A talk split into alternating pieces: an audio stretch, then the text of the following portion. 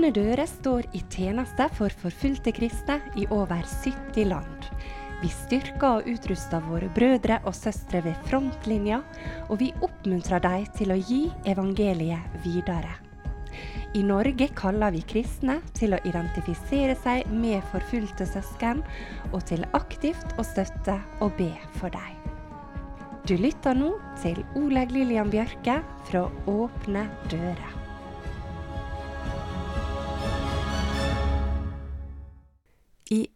Åpne dører sier vi alle kan be, mange kan gi, noen kan gå.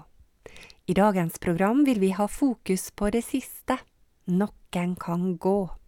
Det handler om Åpne dører si reisetjeneste. Nå for tida er kanskje ikke reise det første vi tenker på.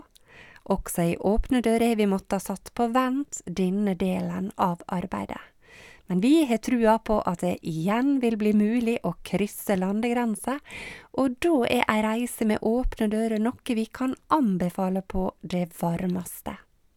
Det er ei annerledes reise, ei livsforvandlende reise, og det er ei tjeneste. Vi har faktisk søsken der ute som ber oss om å komme, og som venter på oss og lengter etter at det igjen skal bli mulig å få besøk. Til høsten har vi for lengst planlagt flere turer. Det gjenstår å se om disse let seg gjennomføre. Vi reiser ikke før norske myndigheter sier det er greit, og det skal være trygt å reise med åpne dører. Men om det ikke blir mulig i 2020, så kanskje noen av dere vil tenke 2021. Vi har mange spennende turer i vente. Det er mulig du som lytter tenker at ei reise med åpne dører høres litt for spennende ut, kanskje litt skummelt. I alle fall noen av reisene, der vi gjerne må holde det litt hemmelig hva land vi besøker. Da vil jeg du skal vite at det ikke er farlig å reise med oss. At noen av turene våre er av litt hemmelig art, er fordi vi ønsker å beskytte de vi besøker. Vi ønsker ikke å sette våre søsken i fare. Vi vil gjerne ha mulighet til å besøke deg og landet flere ganger, og da må det være sånn. For oss som reiser er det trygt. Besøk gjerne nettsidene våre, bestill brosjyren vår, eller ta kontakt med vår gode reisekoordinator Reidar om du vil vite mer om reisene våre. I de siste programmene så har jeg tatt deg med til Sentral-Asia. Der var jeg på reise i mars måned. Og jeg var ikke alene på denne turen, vi var ei gruppe på fem. Og en av de andre som var med, det var Helge Åkernes. Og han er gjest i studio i dag. Og en av dagene, Helge, da reiste vi ut på landsbygda til en farm, og der traff vi faktisk en medarbeider av oss. Kan du presentere oss for han, for Sergej? Ja, det var veldig spesielt å komme dit. For at vi fikk beskjed om at vi skulle ut til en, eh, en, en gard. Og han dreiv rett og slett og solgte fôr, dyrefôr, eh, til alle som dreiv med kveg og småfe eh, i området. Og eh, og han var på en måte litt sånn sentralt plassert, han, i et veikryss. Så det var egentlig lett for alle som dreiv med, med dyre, dyr, å kunne hente fôr der, kjøpe fôr med han. Men så er det at han hadde jo en helt spesiell oppgave som vår medarbeider der. Og, og han solgte ikke bare dyrefôr, men han hadde jo flere store konteinere fulle av bøker med kristen litteratur fra Nytestament, bibler, til eh, litteratur til barn og voksne. Som eh, han hadde som en Det var som et sentrallager der. Og, og, det som er så spesielt, da, det er at han drev jo sin virksomhet, ja, under dekke av å drive med dyrefôr, som han ja solgte. Og, og, det som var fint, da, han hadde på en måte en god anerkjennelse blant de som jobba der. Altså de som trengte dette fôret. Fordi at det, han solgte ikke fôr, tok ikke kjempehøy gevinst. Men var på en måte en anerkjent mann å stole på for alle som eh, var i området. Slik at hans butikk hadde gått bra. Selv om det nå merkes at nå var prisene gått opp. Men likevel så prøvde han å holde prisene til sine da, kunder lavt. Ja, som vi forstår, så var det altså mer enn dyrefòr på denne farmen. Det var også såkorn, Guds ord. Konteinere fulle av kristen litteratur. Og bare i fjor ble det formidla 100 000 kilo med kristne bøker ut fra dette lageret. Og annenhver veke så kommer det ny forsyning. Og hvor er det all denne litteraturen tar veien, Helge? Ja, det er jo fascinerende. Vi fikk jo komme inn i disse konteinerne. Og de var jo sånn halvfulle, og ene var, nå halv, var nesten tom. Og så forklarte han Sergej der hvordan de gjorde dette. De kjørte jo rundt i små caddier, små varebiler, og, eh, og frakta dette her lokalt, ja. Men også i og med at dette er et stanland, sant? og har en del stanland rundt seg, så fikk de også eh, distribuert dette her over landegrensene mer eller mindre vanskelig, kan en si. Men utrolige kontaktnett som de hadde via både pastorer og kirke og eh, samarbeidspartnere. Og da hadde de et veldig system med flere språk. sant? Det var merka bøkene med alder, hva som passa. Veldig systematisk. Og det merkelige var at jeg, jeg sa til han Sergej hallo, er ikke det farlig for dette her? Er ikke noen som vil inn i konteineren og se hvor mye fôr du har igjen, liksom? Her har aldri vært noen som har kommet seg inn i konteineren og lurt på det. Jeg sto ganske åpenlyst der. Og eh, alle trodde sikkert at jeg var full av dyrefôr, for han hadde jo et forlager der fôret sto. Så jeg tror alle bare tenker at dette her var støtlageret. Altså det som var eh, når han fylte på der som folk handla fra. da.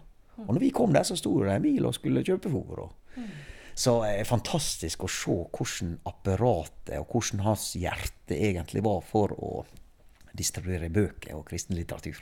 Ja, vår medarbeider Sergej han har ikke alltid ivra for å spre det gode og spre Guds ord. Han har ei fortid som narkotikasmugler og, og kriminell. Eh, vil du dele litt mer om bakgrunnen hans, Helge?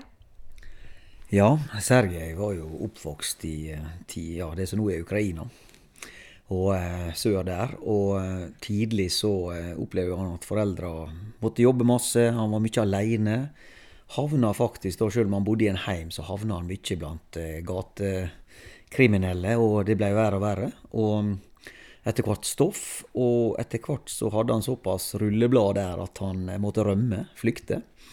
Og flykta da nordover til eh, et av det som nå er et av stanlanda. Og der har han egentlig fortsatt i den byen han kom til i, med det samme. Vanskelig å komme ut av det. Det var narkotika, det var smugling, eh, som han da distribuerte. Så han var en langer og eh, en kriminell eh, der. Og så eh, ble han fengsla. Og satt jo seks år i fengsel. Og det er jo der det store forandringa og det utrolige skjer, da. For uh, i fengselet så var jo det også uh, narkotika og bander bander sånn sett. Og en dag så opplevde han at noen på en måte nesten bare spurte helt ut i lufta. Her har jeg fått noe mat pakke med noe fra ei mor, tror jeg det var. Og så inni der var det et Nytestament. Eller egentlig bare Johannes evangelium, da. og så begynte Sergej å se litt på dette her og la seg linje eller to og tenkte ja, ja. Men så så kom han til dette her som står om liv. Og da skjedde det en endring. Ja, han forteller litt eh, egentlig at han syntes ordene var merkelige, og de ga ikke han så mye i starten. Men så begynte han å lese litt om det som handler med å få et nytt liv og bli født på ny, og han tenkte å, jeg har gått glipp av noe. Og så kom han til eh, verset i Johannes 6, 47, der det står den som trur, har evig liv. Og da var det at eh, Sergej på en måte forsto at oi, han måtte få del i dette evige livet. Og det var vanskelig for han å, å helt skjønne hvordan han kunne gripe det. Det var ingen eh, pastor å spørre i det fengselet. Og, men han opplevde vel at, at Guds ånd leda han. Og han beskrev hvordan han ba sin første bønn. Eh, han sa at eh, han prøvde bare å snakke til Jesus som en venn. Og han sa OK, jeg leser om deg, Jesus, og hvis du er ekte, la vi gjøre en avtale. Du gir meg evig liv, og jeg vil bli født på nytt. Og så beskriver han egentlig hvordan det bare ble starten på noe helt nytt. Og det merka medfangene hans også. Ja, og det er jo en eh, Han beskriver jo en situasjon der han hadde fått en pakke med narkotika. Og han står der med, med den pakken i ene hånda og Johannes evangeliet i andre hånda, og så er det som ei indre stemme, som Gud snakker til han. Og så sier den stemma, 'Dette du har i venstrehånda di, narkotikaen, det er død. Og dette du har i høyrehånda di, det er liv. og midt blant fanger på 25 stykker rundt der, så velger han livet, på en måte. Og etter den dagen så, så har ikke han rørt narkotika. Og For de andre fangene der så var dette veldig merkelig, og selvfølgelig var det en kamp også. fordi at det, han var jo en viktig distributør og en, en kanal for narkotika inn. Og, og, på en måte, det var jo viktig at mange hadde tilgang, på en måte. Og han ble jo nå en som ikke de kunne regne med på det. Og, og det er klart det var jo kamp rundt det, da. Å, ja, det kan jo være represalier, det kan være forskjellige ting. Og at du på en måte velger vekk det som alle gjorde. Og, og det er jo fantastisk å se hvordan han beskriver Han sier jo at det er fra den dagen så følte han at på en måte han hadde en, en styrke ved siden av seg. En som gikk ved siden av. Og det, det, er utrolig å høre en mann som kun Altså, ordet er ikke bare, men kun ordet. Ordet aleine hjalp han til et liv med Jesus. Og eh, etter hvert så ble jo han flytta over til et annet fengsel. Og der opplevde han at han fant en ti andre kristne. Som etter hvert en, en fant sammen med. Og det, var, det kom fram trekkspill og gitar og Jeg tror han nevnte mandolin også her. Og så fikk de begynne å ha møte disse her. Og av en eller annen merkelig grunn så eh, Om det ikke akkurat var under velsignelse fra fengselsmyndighetene, så fikk de i hvert fall lov å samles. Og så ble han så frimodig, han Sergej, at han bare rett og slett tenkte at jeg vil holde møte over dette høyttaleranlegget. Så de fikk låne tilgang til høyttaleranlegget i hele fengselet med 2000 fanger. Der han skrev sin første tale. Altså, hvordan den mannen kunne skrive en tale, det vet jo ikke vi. Men han hadde jo lest dette lille Johannes evangelium da. Og, og ut fra det så snakka han om liv, og et nytt liv. Og dundra det utover hele fengselsplassen. Og det var jo utrolig å høre hvordan de opplevde at folk søkte der i fengsel.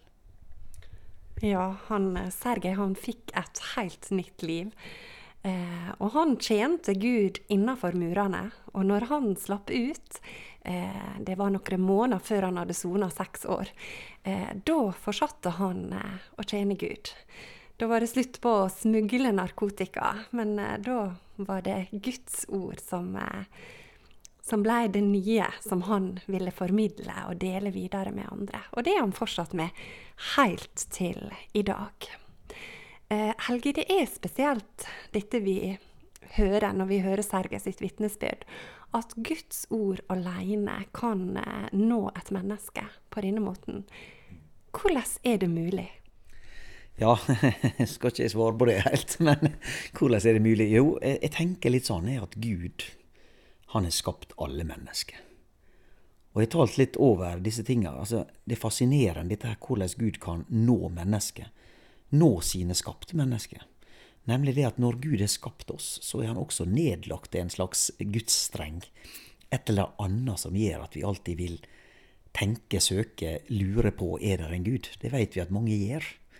Og hvis vi kan enes om, vi kristne som kanskje av og til glemmer dette her enkle, men sanne, at alle mennesker er skapt av Gud, og at vi begynner å se på alle mennesker som mennesker med håp om å finne en Gud, for at vi mennesker kan av og til tenke at andre mennesker er håpløst langt vekke, og at det er ikke håp. Men Gud han ser ikke håpløshet i noe menneske, han ser at dette er mitt skapte barn. Og han har mange muligheter til å nå dem. Og, og, den gudsstrengen jeg snakker om, kanskje det er en skjør streng, nesten avslitt, og kanskje han nesten aldri har dirra som hos Sergej. Han visste jo ikke om noe som handla om Jesus. Og likevel så altså Johannes evangelium bare møte Han og sette i gang noe. Og det er jo helt utrolig fantastisk at vi som har ordet overalt, må lære oss igjen og igjen å bli minnet på wow, dette ordet. Det endrer mennesket fordi at vi har en Gud som virker. Ja, en av Åpne dører sine kjerneverdier handler nettopp om dette ordet. Vi er et bibelfolk. Og det er så flott å se hvordan denne verdien kommer til uttrykk også ute blant våre medarbeidere, i land der vi får være med og spre ordet, og får se at det skaper det det nevner. Så takker vi Helge Åkernes som var gjest i dagens program. Han har sitt arbeid i Åpne dører, og ønsker du besøk av Helge eller noen av oss andre, så ta kontakt. Vi kommer mer enn gjerne til ditt område for å dele historie og inspirasjon fra våre søsken, og ikke minst spre bibelglede og tru på ordet og Han som virker. Til slutt et bønneemne. Be for Åpne dører sin reisetjeneste, at vi igjen må få mulighet til å være til oppmuntring for vår forfulgte familie.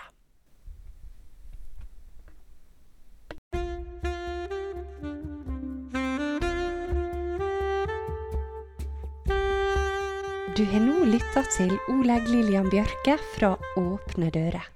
Programmet er sponsa av Fylling og Bjørge Bygg AS og Magda Sævik Stiftelse. Programmet er produsert av Radio Sunnmøre.